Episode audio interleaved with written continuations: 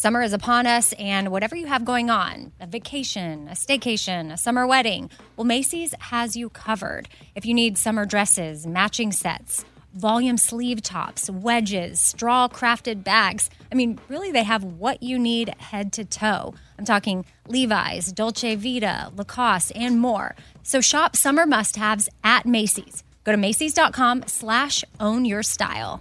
Again, that's Macy's.com slash own your style. Something I for sure love having in my home is super clean countertops. And I love when it smells good too. So you can bring the vacation vibes to your home with coconut scented Clorox Scentiva. It smells like coconut, cleans like Clorox, and feels like energy with a refreshing scent that'll transform your space into a tropical island retreat and give you a powerful clean. No plane ticket required. Unleash your self expression with the enchanting coconut fragrance of Clorox Scentiva. You can get yours at a nearby retail store, also available in grapefruit or lavender scents. Ah, summer, the best time of the year, usually doesn't come with a great deal. Soaring temperatures come with soaring prices. But what if there was another way? With IKEA, your summer plans can last longer than two weeks of vacation and be more affordable. At IKEA, everyone can have lounge chair access. No reservations needed. From affordable outdoor furniture to stylish accessories, they have all of the essentials that you need to soak up summer in style, no matter the size of your space. Start planning a better summer with IKEA. It's your outdoor dreams inside your budget. All right, what if there was someone who wanted to help you find a job? Choose Express Employment Professionals, and that is exactly what you're going to get. They can help you find work in any industry. With just one interview at Express, you have a connection to endless jobs. Whether you want a contract job, a new full time role, or a summer job, choose Express Employment Professionals. Express has more than 860 locally owned locations and no fees for job seekers. Visit expresspros.com today to find a location near you.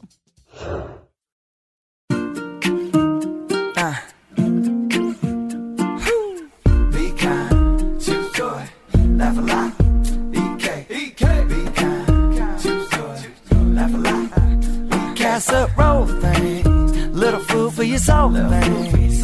Life ain't always pretty, but hey, it's pretty beautiful thing. Laugh a little more thing. Tight, tighten up your core thing. Said EK, you're kicking it with four things. With Amy Brown. Happy Thursday, everybody. If you hear birds chirping. That's because I'm recording this outside on Zoom with Chase. I'm in Colorado trying to relax a little bit. Chase is in Kansas, and I brought him on simply for the intro because he is who introduced me to today's guest, Cassie Hammett, who's the founder of the Hub Ministry, which you know, Chase, you know more about her work than I do, although I've learned a lot and I am super impressed with her and admire her so much for everything she's involved in. So the hub ministry does lots of things and then there's this a ministry that lives within that that's called Purchased. And she works with women well and men you'll hear in the episode how she works with both sides of what's going on in the sex trafficking world, human trafficking, and just, I mean, Chase, how did you even meet Cassie? So actually, I know her husband really well uh, and worked with Brent at Numana, an organization that I had worked with previously. And it's a it's a hunger relief organization. Yeah, yeah, yeah, yeah. yeah. And so, anyways, just quickly was fascinated with Cassie and the work she was doing. And like when you hear people talk about people that are like really out there changing the world like to me Cassie is one of those people uh, who just confronts really tough things head on. And you're going to hear about that today. And i think she also is so good at educating people like me um, and I, I think she will you and the listeners today in doing it in a way where you feel comfortable and safe navigating those uncomfortable conversations and so anyways yeah she's awesome well and i would just say um, super sensitive if you have kids that normally listen to my podcast, I just want you to be aware of that. Like little ears probably may not need to take in what we're talking about. So listen to this on your own time. And especially if it's something you wanted to know more about, make sure you just have time to actually take in some of the things that she's saying and then i would encourage you to go to the hubministry.org slash purchased after you listen to check out her ministry. And we do talk about four topics in this realm, but I don't, I won't have my usual four things theme music separating each thing because it didn't really to me feel appropriate to break it up and be like okay second thing so uh, you'll notice that that is missing but the four things that we're going to touch on are or that we do touch on is you know i recently watched the Epstein story. Oh, well, I listened to the podcast and watched the documentary on Netflix, and it sparked a desire to learn more for sure. So it's that's more of an educational conversation that we have. And then the second thing we get into is sex trafficking during a pandemic and what's been happening on happening with that. And then the third thing is how how can we help? like what can we be doing in our local communities or where can we donate where can we support and then the fourth thing we get into is uh, just quickly if you have the desire again to learn more you can check out her website but cassie does give some some resources for you to check out if you want to further educate yourself. So i hope y'all enjoy uh, today's podcast. That feels like a weird word to use but i say that in a sense that you feel like you walk away knowing more. Um, if you've been through anything like this uh, my heart is with you i also want to be sensitive to the fact that this could be a trigger for somebody that has experienced any sort of um, sexual abuse uh, and so i want to be aware uh, or I want you to know I'm aware of that. So I'm also saying maybe this isn't an episode that you listen to depending on where you are right now. Um, but yeah, I don't know. I feel weird saying enjoy Chase, but I, I want people to feel um, in, inspired by Cassie's work. And then if they feel led to do more, that they can do it. Does that make sense? Yeah. Is enjoy, that was such the wrong word to say. But it's, you know, knowledge is power and we just want people to enjoy getting educated you know like i think we have and and so i think they're going to get that today for sure yeah okay well then now that you know what's to come uh, here is my interview with cassie hammett founder of the hub ministry So Cassie's on, and before I hit record, we were having a little conversation, and I want to share with y'all something she said to me and that she says to others. And it was, I want to give you permission to not know and that it's okay to not know. And I told her I have wanted to do this podcast for a while now, but it just it, it, hasn't worked out for various reasons. And so i'm so excited it's finally happening. But also too i think some of it is i know that once i know all of this information i'm going to have to figure out how what what my role in this is because it's crazy to me that human trafficking, and I feel like a lot of our listeners will feel this way, is that it happens right here in the United States. Right. Yeah. It's usually a mind blowing piece of information for people to learn that. Yeah, for sure. So then, if we not live in a state of denial, because once you know that, I don't know how we could deny it, but I have known it for quite some time, but I still haven't dug in. And I think it's it's a scary thing to know. And and then it's like well it can be overwhelming of where to start. Mm-hmm. and i don't even know what to do. So i'm excited for your expertise. And i recently listened to the epstein podcast and watched the netflix documentary which I recommend the podcast over watching documentary, but I guess it just depends what you're into in case anybody wants to see how a legit example of it happening right here in America and literally flying under the radar, including DA offices, FBI, like you name it, police, like all these reports were made for 20 years or so, and it, it, was going on here. And I mean, that's an example of a billionaire doing it. I know that right.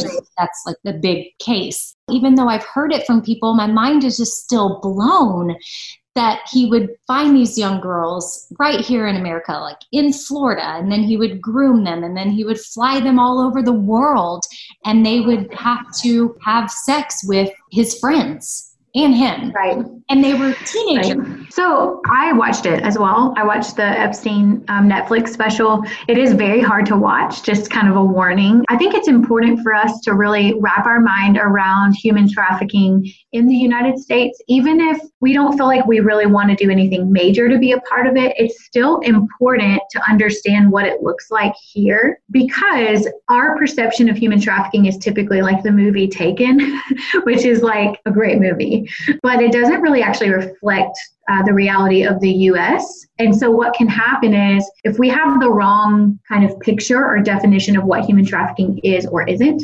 then if it is happening in our life or right in front of us or in our community, we'll miss it because we have a definition that doesn't fit the reality. So, I think it's really important for people to understand that just learning what it looks like in the US is a big step towards more victims being identified. Because if we're just looking for being snatch and grab off the street being kidnapped and sold on the black market, which that is happening globally.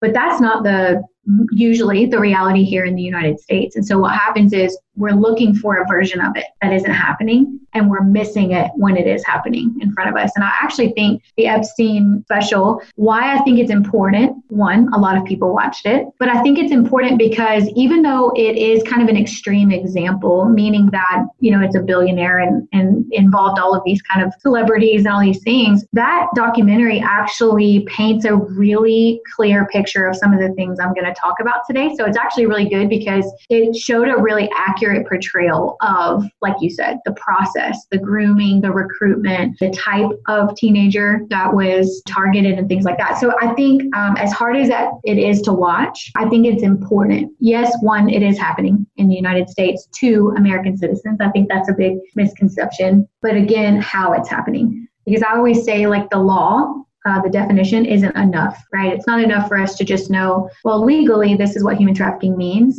It's really important for us to know the how, the why, and the who, right? Like who's being targeted and recruited, how are they being recruited, and why? Why are some populations susceptible to being recruited and things like that? So that documentary actually paints a really clear picture of what it looks like here in the United States. Like, are there non wealthy traffickers? It's mainly not the Epstein. it is happening at every level of culture in every city, and actually just uh, refresh my mind on stats, but every state has reports of human trafficking. Every city deals with it. It's happening at government levels all the way down to just regular citizens. I mean, it is happening among those that fall in the category of what that documentary portrayal. So I don't want to say it isn't happening because it is happening. It really does exist at every level of society. But the Epstein case uh, is extreme in the sense of who it involved and all of those things. But yeah, the who, the how, and the why are the most important parts of the equation because you can lay that over into every level of society. Um, the who, the how, and the why is really the most important part of the conversation. And so, is the who, the how, and the why pertaining to the victims? The victims, yeah. So we always say starting with the who is most important because it keeps you reminded of the, the victim. It keeps you victim centered, right? Um, a lot of times, what can happen in human trafficking or any kind of justice work is we um, get really focused on stats and figures and systems and all of those things, and, and we can lose focus that these are people and whole lives, you know, individuals with history and hurts and pains and joys and all of those things. So we always start with the who. And Another reason we start with the who is because human trafficking also is this thing that a lot of times people will hear it could be anyone right? Like we hear it could be your daughter or it could be it could be anyone. Human trafficking doesn't really discriminate against populations and things like that. And while i understand that and i think to some degree that is true it's mostly a very clear segmented list of risk factors that make someone vulnerable. And why that's important is because if we hear it could be anyone, our natural tendency is to turn inward right? And to go well then i need to protect my kids and i need to you know protect the kids in my life. And, and we get and we do need to do that obviously. I'm a mom right? So like our instinct would be well if every kid is susceptible or if every person we can't watch out for every person so we turn into those closest to us. And what happens is the ones that it's most likely going to happen to don't have people guarding them. We teach that it's really important to know who's the most vulnerable because then you can turn your kind of antenna on for those risk factors and those kids or those women or those men. And because in society, they're going to be the ones without someone watching and without someone guarding their lives. And so we try to teach who is at highest risk in the United States because it's really important for us to know who they are and what risk factors kind of make them more vulnerable to being recruited and groomed. And so we start with the who and what makes people um, most at risk. Typically, in the United States, one of the biggest risk factors we see is poverty. While poverty isn't in 100% of cases, it's usually in the driver's seat or somewhere in the car when it comes to the story of trafficking in someone's life. And the reason for that is that poverty puts you in survival mode. We all kind of understand that. Like when you're pushed into survival mode, um, you do things differently than when you're not in survival mode. And a lot of us haven't ever been in survival mode. When you're not in survival mode, you make what do I want to do choices. Where do I want to eat? What do I want to wear? Where do I want to work? Do I want to get married? Do I not want? It's all kind of these want tos. But in survival mode, it's have to. What do I have to do to find somewhere to sleep tonight or to feed my kids? Um, what do I have to do to protect myself?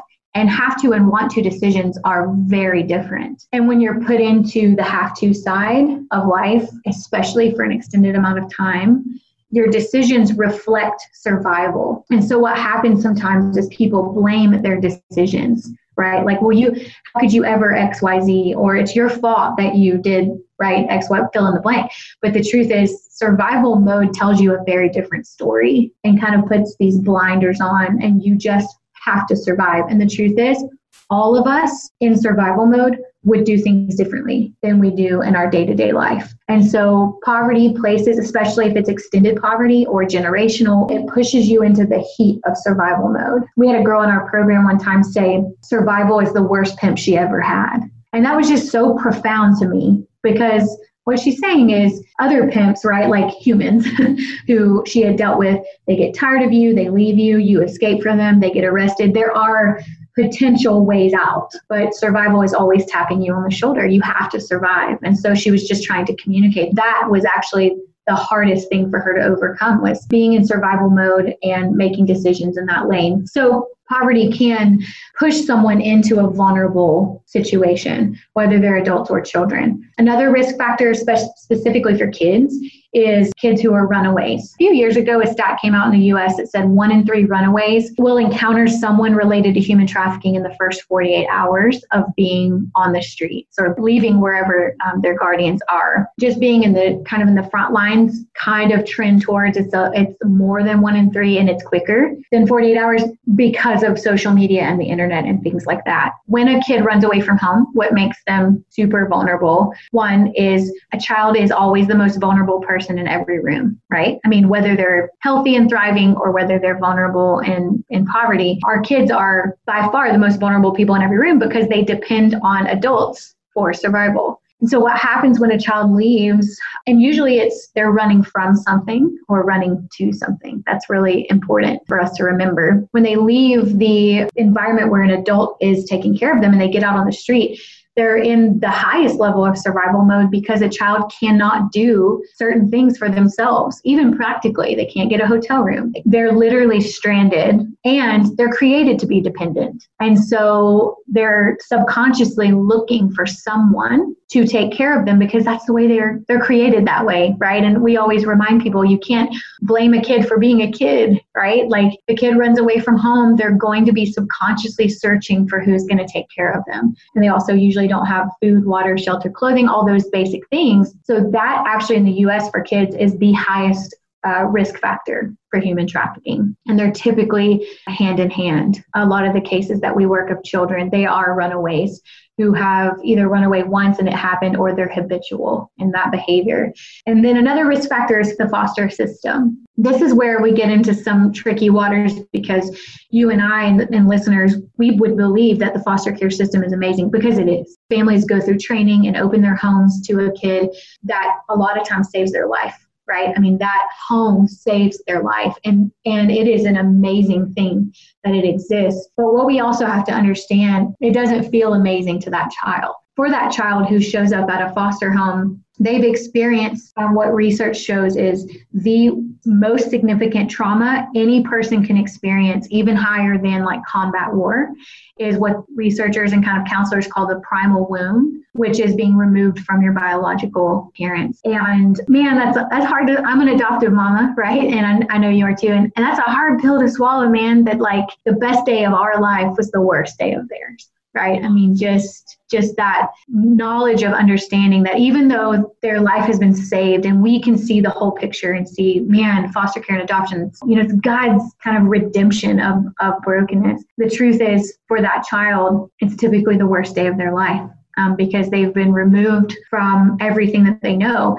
And so, what makes them susceptible is typically they already have some of the other risk factors going on, right? So, poverty, a lot of times they've run away from home. They've been in, in chaotic environments, so their their brains are wired differently, but also they've lost that that essential place of belonging. One of the hooks of recruiters and pimps is uh, offering a place where someone belongs. And so, because it has a lot of the other risk factors naturally, it just creates kind of a hotbed for uh, recruitment and is one place that um, pimps will go to recruit children. So, which is really hard to hear and it's really hard to wrap your mind around. It's why it's so important for everyone to know the truth. Like if you're a fo- if you're listening and you're a foster family, it's really important that you know that um, that you know that if there are children in your home that come from the backgrounds that they may come from, that they are susceptible to things like human trafficking. It's just it's hard to hear, but it's important. The next one I'll kind of talk about is abuse, um, specifically sexual abuse. So this one isn't like a standing alone. It doesn't always mean that human trafficking is going to happen, obviously, but when you have a lot of these other risk factors going on and you have sexual abuse in someone's life, whether it's once or over a period of time, no matter no matter the circumstance, sexual abuse just is a much deeper conversation, but it reshapes everything about who you are. It changes the way your brain, like the chemistry in your brain works. Um, it kind of jacks up your idea of attachment and bonding and trust. It changes your view of your body, of sex, of what it's used for. And so that makes someone vulnerable in the sense that to be recruited and groomed into human trafficking if sexual abuse is already going on in that child or that woman's life. Um, this is really hard to hear but it's it's kind of like a lot of the work has already been done of getting them ready for what human trafficking and, and the sex industry is I had a friend, a girl in one of our programs, telling her story. And she said, You know, the truth is, like, I was already having sex with people I didn't want to have sex with. So when the offer was just to make money, it really wasn't that big of a jump for me. and I think that's really important for us to understand. A lot of these other risk factors are going on, and they're already having to have sex with people that they don't want to have sex with, and that's already going on, then the jump from that to maybe even working for a pimp, right? Which it's not sold to them as truth. The pimp's not like, hey, come work for me. I'm going to take all your money and abuse you. like, no pimp's telling the truth. But if the only difference is that they make money or they have somewhere better to live or they have a better car to drive, that's not a hard jump to make. So, sexual abuse is definitely a risk factor. And then, lastly, drug abuse. If someone is already an addict, whether they're an adult or a child, the recruiter or pimp or trafficker, those you can kind of use those words interchangeably. All they have to do is provide that. And that is a very quick hook into someone's life that creates almost instant dependence. Because if I can supply your drug of choice um, for free, uh, I can guarantee that you're going to need me multiple times a day. And so it creates this almost instant dependence on a person. And so those are kind of the top risk factors. There's a lot more that exist, but those are the most common ones that we see.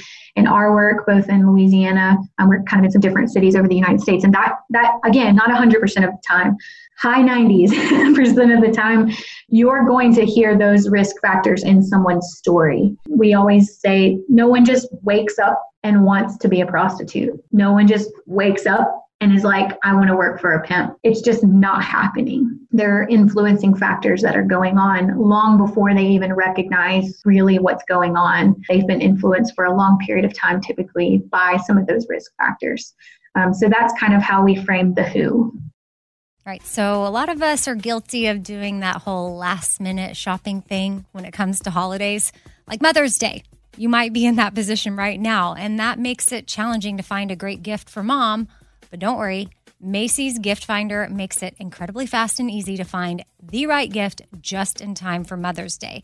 So, whether the mom in your life is a fashionista or maybe even a photographer or a fanatic about yoga, Macy's Gift Finder has got so many great gift ideas to make her feel special. Now, Mother's Day is May 12th, so make sure you make note of that. Don't have much time. That's okay. Macy's has got you covered. And you can shop by price. $25 and under or $100 and under. You can shop by category fragrances, handbags, and more. Or they've got gift lists like for the mom who has everything, gifts that are already wrapped and ready to be gifted, or gifts for grandma. Top gifts include Beats headphones, digital photo frame, Polaroid camera. That would be so awesome to receive. Or my personal favorite, man, I would love to get this as a gift Samsung Smart TV, the frame. Go to Macy's.com slash gift finder. Again, it's pretty easy. Just head on over to Macy's.com slash gift finder for the perfect inspiration for Mother's Day. All right, so I've been saving on shopping this year by only buying new clothes when I've sold some clothes that I no longer wear. And what this has done is it's forced me to be super wise when I'm adding clothes back into my closet. I want to update my wardrobe for the long haul without spending a fortune, and that's where Quince comes into play. You can go see for yourself all the awesome stuff they have uh, especially for summer right now, like European linen dresses and blouses and shorts from $30, washable silk tops, 14 karat gold jewelry, so much more. And if you're like me, you're like, hmm, this just seems too good to be true.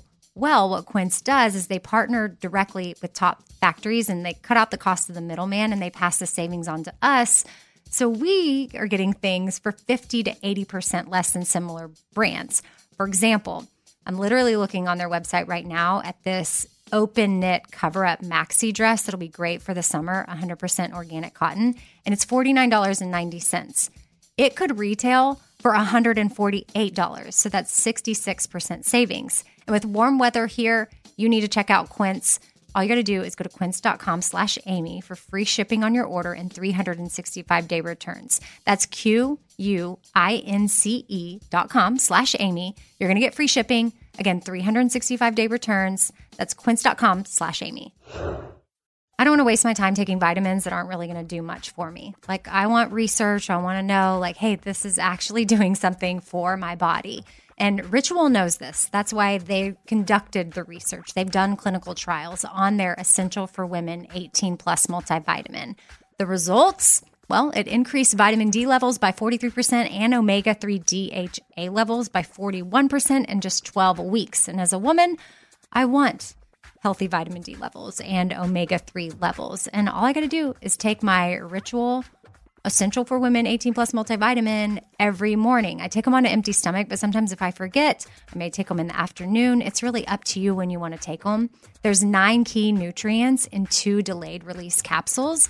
And what the delay release capsules does for us is it optimizes our body's absorption of these nutrients. It's gentle on the empty stomach. Like I said, I can take it first thing in the morning and I'm totally fine. And with a minty essence in every bottle, it actually makes taking your vitamins enjoyable. No more shady business. Ritual is essential for women 18 plus is a multivitamin that you can actually trust. Get 25% off your first month at ritual.com slash four things. Start Ritual or add Essential for Women 18 plus to your subscription today. That's ritual.com slash four things for 25% off. All right, what if there was someone who wanted to help you find a job? Not a website, but a person in your community that would help you for free. Well, that's where Express Employment Professionals comes into play. And if you work with them, that's exactly what you're going to get. Express Employment Professionals is the local jobs expert that you can trust, and they never charge a fee to help you with your job search.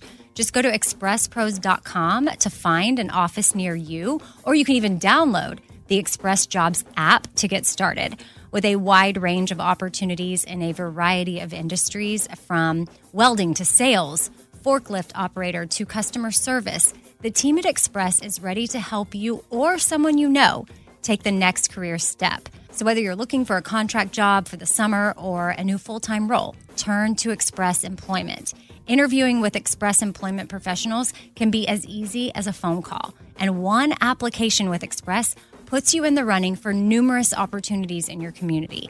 Don't go in your job search alone. Visit expresspros.com today.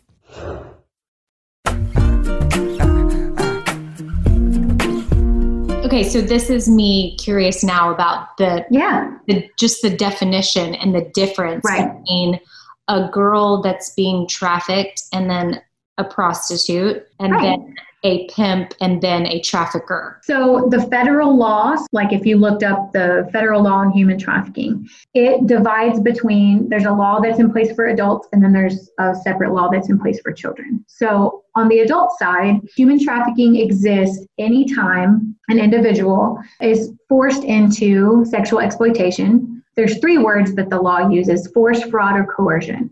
Okay, so anytime an individual is involved in commercial sexual exploitation, sorry, we'll, we'll go through all these words. Commercial meaning something of value is exchanged, it doesn't have to be money. Sexual exploitation is the prostitution side, right, or the sex act.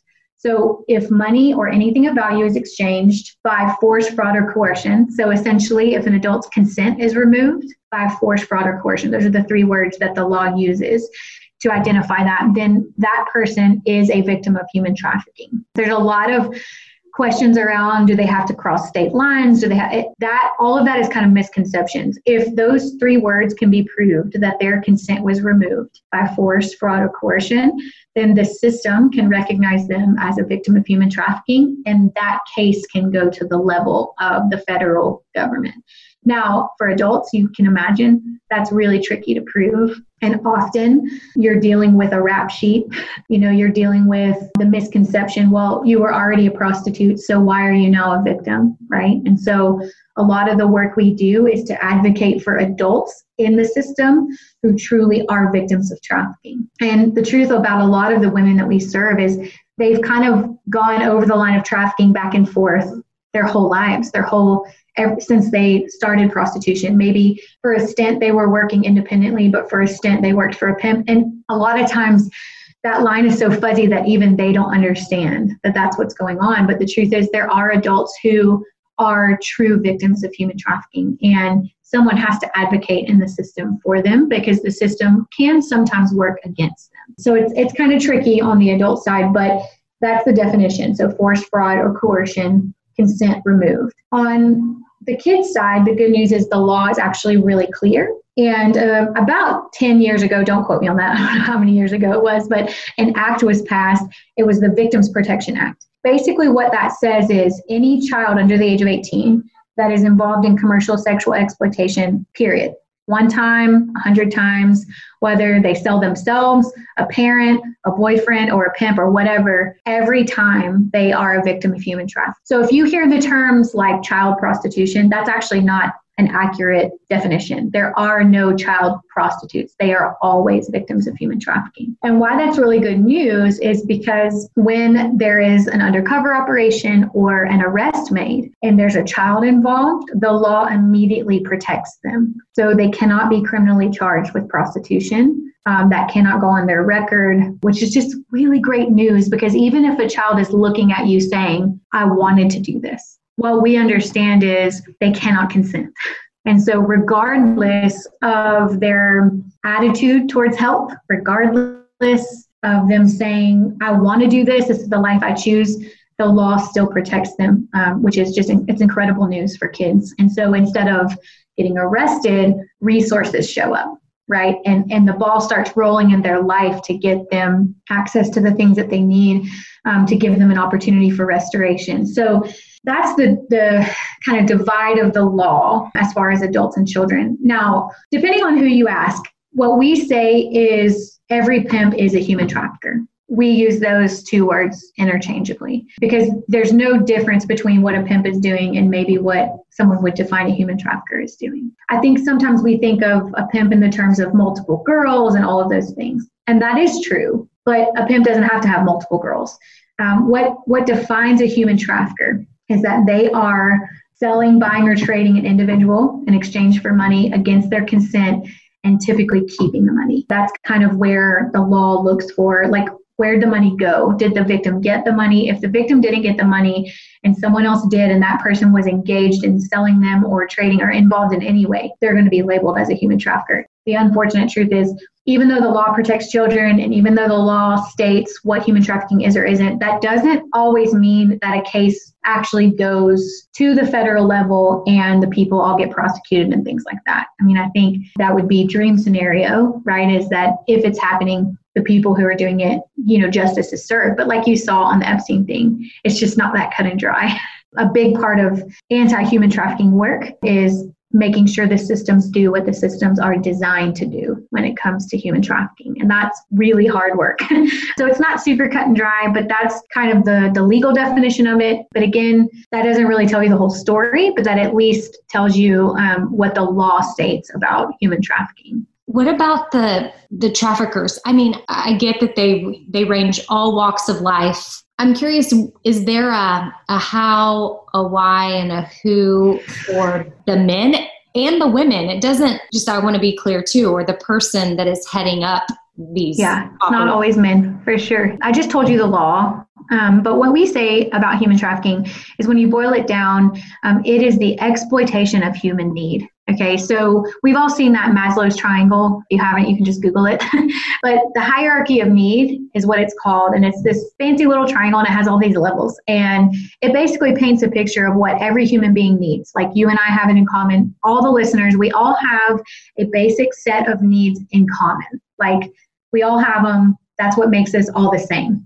And when those needs aren't met, we are busy meeting those needs. Okay, we eat when we're supposed to, our basic needs of survival we have friendships, we have intimacy. You know, when you look at the triangle, our life is fulfilled because those needs are met. And when they're not, we can have them met, hopefully, in health in ways that are healthy for us. Human trafficking, it's not like pimps have that laminated in their in their pocket, right? Like they pull out the triangle and they're like, we're gonna follow this Maslow's hierarchy. But the truth is it kind of feels like that. Like when you hear the story unfolding of how a pimp recruited someone, it's like they work right up that human need scale. They start with basic needs, they move up to security and safety and belonging and self esteem. So it's the manipulation and exploitation of human need um, on the side of the victim. But what's true is on the other side of the conversation. Now, this is where people really start to struggle, okay?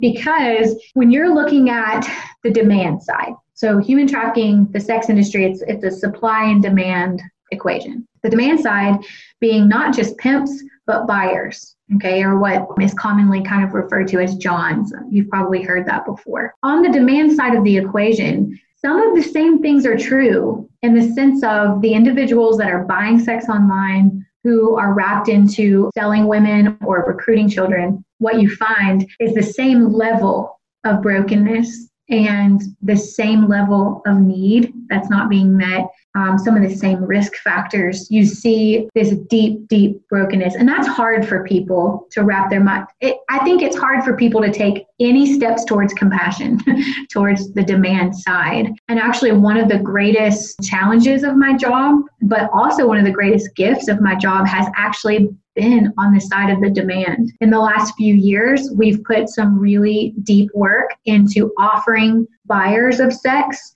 and, and those who are participating in the demand access to restoration. And it is one, the hardest thing I do, but two, the most beautiful picture of what's possible when anyone is offered access to restoration. And the truth is, if we don't look at the demand side and address it, the supply will always be there. We will always be in this whole like fight I mean, you can't look at just one side. And so a lot of times what people say is, well, let's look at demand from a punitive angle, and it should be, right? Like our laws in a lot of states are very antiquated. There's not a lot of penalties for those who are buyers, human traffickers very rarely get sentenced and things like that. So the law has a lot of there's a lot of work to be done. But punitive is not the only thing that it requires for the demand side to shift. It, it requires giving them access to restoration from their deep trauma and their deep brokenness because they're operating out of trauma. They're operating out of unhealed parts, out of abuse of their own in their own lives. And so I think it is important to understand that it's a whole conversation and that we can't just draw a circle around the demand side and say you were you're evil you're a monster you're a part of the problem or you are the reason the problem exists because that won't fix anything. And so we try to take a holistic approach which again is kind of controversial because people just go how could you ever you know fill in the blank? And so you're right. It's brokenness and vulnerability and need on both sides of the equation. And on the demand side, with pimps and human traffickers, a lot of times what you hear is they're living in survival mode. They were they grew up in environments that shaped them. Um, they maybe ran away from. I mean, a lot of times it mirrors what's happening on the side of of the victim with what's happening on the side of the trafficker which is it's just it shatters your heart when you realize how much brokenness is involved for this stuff to even exist so the demand side is not just the trafficker, it's the buyers. You know, we could go super deep into this conversation, but our highly sexualized culture, pornography, the sex industry, exotic dancing, pimping, all of those things are a part of the demand. And if we don't address it, it will always be there. Um, we will always be kind of fighting this battle. What about sex trafficking during the pandemic? So, because this is like brand new for all of us, and we're our heads are all kind of spinning on what's going on, um, there's not a whole lot of like statistics out there yet, but I can just kind of share with you just from the trenches uh, what we see happening. It's really interesting. There's a lot of factors at play with the global pandemic that are impacting these populations. One is that those who were already vulnerable before the pandemic are just more vulnerable now. So it escalated vulnerability. Why is because if they maybe had a job, they've maybe have lost it. There's just all these factors that the vulnerable populations in our communities are now more vulnerable. Okay. And the same, if you think about it, if you start the equation with your, yourself, we're now vulnerable in ways that we weren't before, right? Because of this global pandemic. So if that's true about us, then it's for sure true about people who are already vulnerable. So there's this escalation of vulnerability, which anytime that happens in someone's life or in a community is just a wide open door for someone to manipulate that vulnerability. The other interesting thing is just because of the domino effect of what is happening, um, there's not as many eyes on victims right now. So if you think about it, all of the systems that typically are in place are now closed to some degree, right? Foster care workers are doing less in home visits, so there's less eyes on kids. Law enforcement officers have been pulled to different parts of, of their job or have been pulled off of cases altogether because of COVID 19.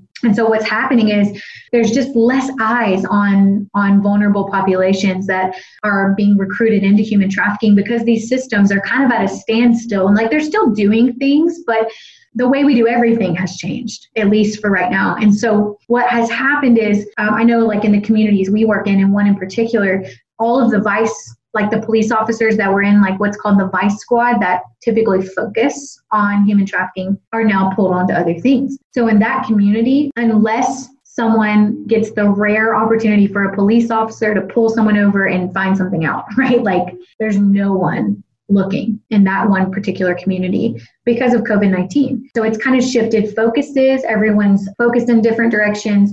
And so that just takes eyes off of these populations. There's just not as many people that are as vigilant. Again, we're all in a state of vulnerability. And the other part of the equation is we're all at home.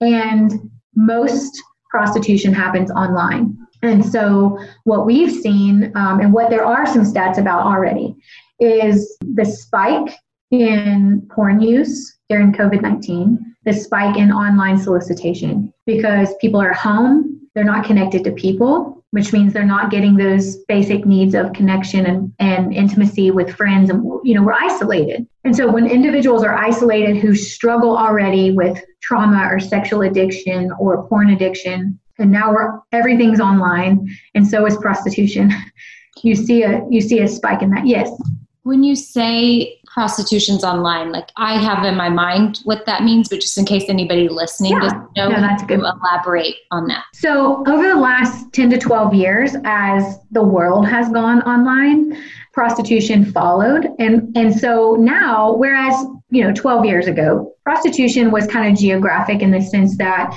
um, certain parts of town or certain hotels or you know, we, we kind of understand, we, we see the image of a woman on a street corner, right? That's kind of what we think of. Um, and while that is happening, that's actually not how it's mostly happening. So now I'm sure everyone has kind of heard the announcement a few years ago about Backpage. Backpage.com was a website much like Craigslist, but it was primarily used for prostitution, and the government actually shut it down. But there are websites that exist, even with Backpage being closed. Um, there are tons of websites where either pimps or women who are working independently can go and post ads, much like what you see on eBay, okay, or on Craigslist, something like that. And they they're ads advertising their services. And as crazy as this sounds, uh, one time we put two computers side by side and went through the process of like booking an appointment online with a woman and ordering a pizza. And actually, the process is almost exactly similar in that you pay and you know 30 to 45 minutes later your pizza shows up or the individual that you've purchased online shows up it's it's insane how accessible it is online and i guess for those using that for some people they might be thinking well if someone personally put themselves on there and they are of sound mind and a, an adult well then right. they're the ones right. putting themselves on like that might not seem as as bad as if 30 minutes later someone knocks at your door and it's a 16 year old, but she may be there completely. That's not where she wants to be. She didn't choose to be there. She has been groomed to be there. And I guess for someone that's using a space like that, or even just in a, a hotel or a certain neighborhood or street or whatever, you don't know, even if the adult that willingly put themselves in that position when you go back and think of what got them there mm-hmm. i'm just reminding people just to yeah keep the compassion and have the understanding yeah. that someone didn't just wake up one day and think yeah that's actually a really important thing you know most of what we try to do when we do conversations like you and i are having really our goal is we're trying to build compassion more than we're trying to do stats and figures and numbers and you're right you know, one of the things we teach at our John School for men who have been arrested for solicitation is that when when that woman shows up, you have no way of knowing what her reality actually is. And um, we participate in a lot of undercover operations. Our ministry does with the FBI, and far more than half of the time, there's a pimp in the parking lot. And there would be no way for you to know that. There would be no, I mean, literally, she's not going to tell you that. She's not going to hold up a sign saying, help me. you know, I mean, that's, that's the roll of the dice that you take when you participate um, in online prostitution. But it's also important to remember, like you said, that woman who shows up in her 30s, that we want to say, well, she chose it, right? Like that's, that's on her. The truth is, she might have chosen that particular decision that day. But if you know her story, what you'll find out is one, that choice reflects a lifetime of trauma and abuse and experiences, but also it reflects a lot of choices that she didn't make. A lot of times you have adult women who were abused, sexually abused when they were a kid, they didn't make that decision. And so there's decisions made for individuals that set them on a path where their decisions reflect ones that we would easily judge and say, well, she wanted to do that. But we're not talking about choice the way that you and I have the privilege of making a choice. We're talking about choosing from, it's kind of like a pick your poison game, right? Like it's choice, maybe because consent hasn't been removed, but it's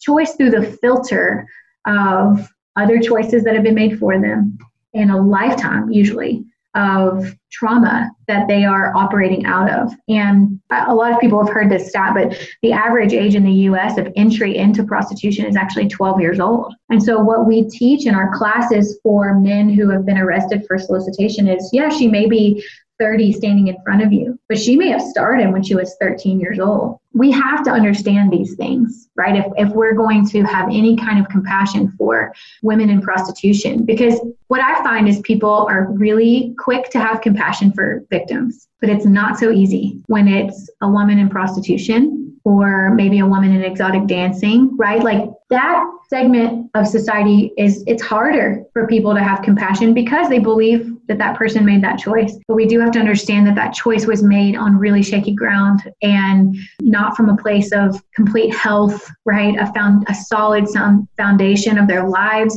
A lot of times they don't have all the information about situations. I mean, they're just they're not making empowered choices a lot of the times, which people will argue that. But the truth is, if you walk with victims of human trafficking or if you walk with women in prostitution, you just learn that a lot of those choices that were made for them and a lot of those influencing factors cannot be pinned on them as far as blame goes. And so those choices reflect all of that. They don't just reflect them in the moment, um, which is just really, it's really good for us to build compassion in that way. So, besides educating ourselves and having that compassion, what can we do to help. I'm sure every community, I have listeners all over, so every local community looks a little bit different. But do you have a blanket way that you suggest people help if they want to get their foot in the door? First would be, like you said, education just watch documentaries, read about things. And I'm going to, I have some books I can talk about in a second. But, you know, it's not just for those doing the work to get educated because the truth is,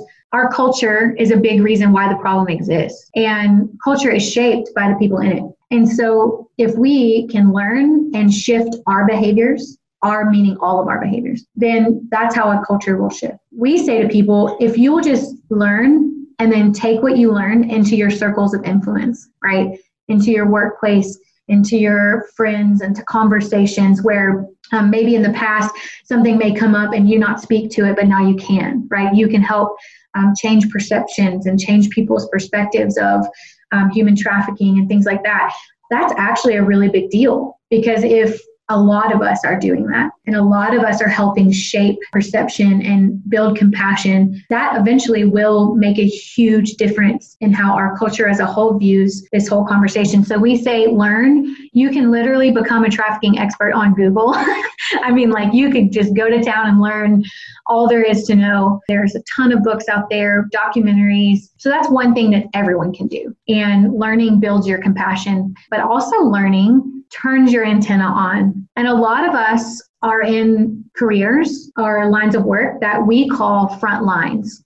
Okay, so some of the listeners may be ER workers or work at the front desk of a hotel um, or in some sort of um, entertainment industry or work at a school. Those are all frontliners. And what we mean by that is those are the people we depend to catch it. We're not the only ones with eyes. We couldn't be, right? I mean, there's there's too few of us in anti-trafficking work to actually um, catch every victim. And so we say frontliners, if frontliners can just know what to look for, who's the who, why, and how, right? Who's most at risk, um, what it looks like um, when it's happening, some of the risk factors and some of the symptoms. If those frontliners can just know that and make one phone call, they may a part, be a part of saving someone's life that no one else would have seen. So we say education for everyone. Find an organization that you believe in um, that you believe in the work that they're doing and give them money. Because here's the thing it takes a lot of money to do this. If you don't feel like you can, you know, jump in and be a hands-on part, there is something all of us can give from our resources. So not just money, but time. If you feel like this is something you want to physically be a part of, find an organization that has volunteer opportunities and jump in and be a hands-on part of that. So there's there's something all of us can do. Well, quickly, since you touched on money and donating, like you mentioned, it takes a lot of money. So, where mm-hmm. what is the money being spent on? At the hub, for us specifically, and, and at Purchase, so we have locations all over the United States.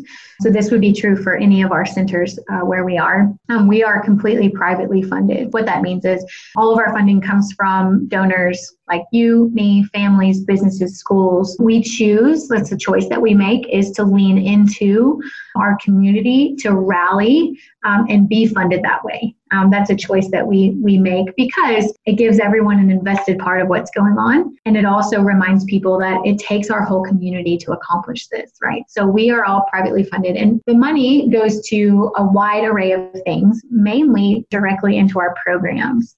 So I would say it's mainly spent through the program lane or outreach. In some of our locations, we have residential recovery homes for adults where they live with us for nine to 12 months and we cover their entire financial burden to be able to do that.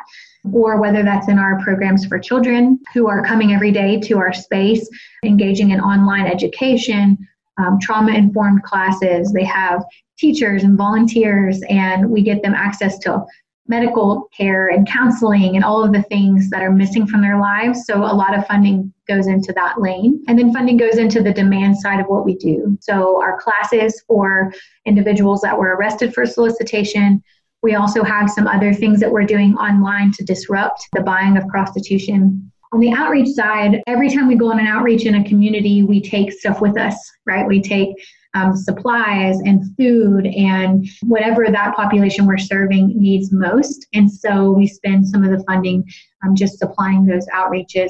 And what's really cool about what we see in our ministry is that we're able to keep our budget pretty lean because, like I said earlier, we lean into the community to come into the equation with us and provide the outreach bags. Another example is we just got a new residential home in Louisiana and instead of buying everything for the inside, instead we turned outward and said, hey, who wants to sponsor a room or who wants to provide furniture? Every ask is an open door for someone to engage. And, and what we know to be true is if a woman comes and donates a couch to our new residential program and comes and drops it off, her life is going to be forever changed because she's going to interact with what's going on. And now we've invited her it was as simple as her bringing a couch. Uh, while we do have funding that goes into those things, our knee jerk is we first ask for it from somewhere else, and that's that's not like in a needy way. We just know what is possible in someone's life if they get to, to fill a need, even as something as simple as um, non-perishable food, right, or makeup for someone, or a couch. The hubministry.org slash purchased is where people can go to support this particular side. The hub, y'all are involved in so many different things. Uh, yes. so you're definitely making an impact, not just in uh, sex trafficking, but since that's obviously what we're talking about mm-hmm. right now, what are some books or podcast suggestions or any of that that you have for us? You already mentioned the Jeffrey Epstein documentary. Again, hard to watch, but very, very important. There's two other documentaries that we typically point people to, and you can find these. They play them on different venues online, but you can Google the name of them. Um, one of them is called Very Young Girls, and it's a documentary about the child trafficking side. And so you get to follow some victims and really learn close up what that lifestyle is like. And then the other one is called Nefarious Merchant of Souls, which sounds so terrifying, um, but it is a great documentary. It takes a look at trafficking from a global perspective, but also domestically here in the United States, and it just tells the whole story. It's it's it's a very good use of your time as far as learning. So those would be the documentaries that I would suggest. I have four books that I want to kind of point people in the direction of. One is called Renting Lacy. It's written um, by a woman who actually started Shared Hope International, which is a really huge nonprofit in the human trafficking world, and it's about her life um, and her history. There's one called The White Umbrella, which is more for people wanting to truly kind of dig into the work of working with victims. There's one called In Our Backyard by Nita Bells. And then there's one called Girls Like Us by Rachel Lloyd, and I love that book. Girls Like Us is an incredible book.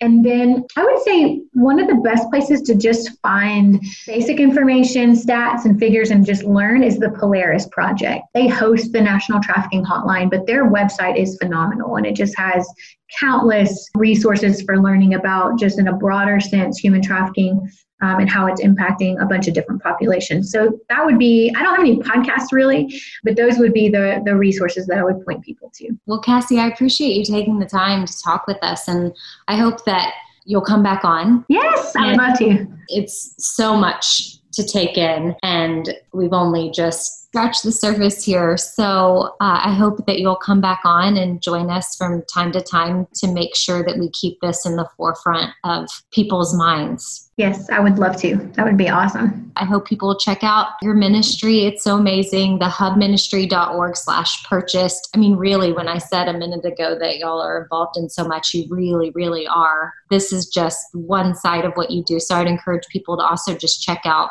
the hubministry.org because you can see even under the donate I, I loved how y'all had everything divided up and it was done in such a thoughtful and cute way where you can literally pick specifically where your money is going to go. Yep, that's right. Yep. Even toilet paper. yes. yes. Um, There's so no question what we spend our money on. If you want to know, you can just scroll through every picture that we have. And that is very true. And I'll talk to you later. Bye. Bye.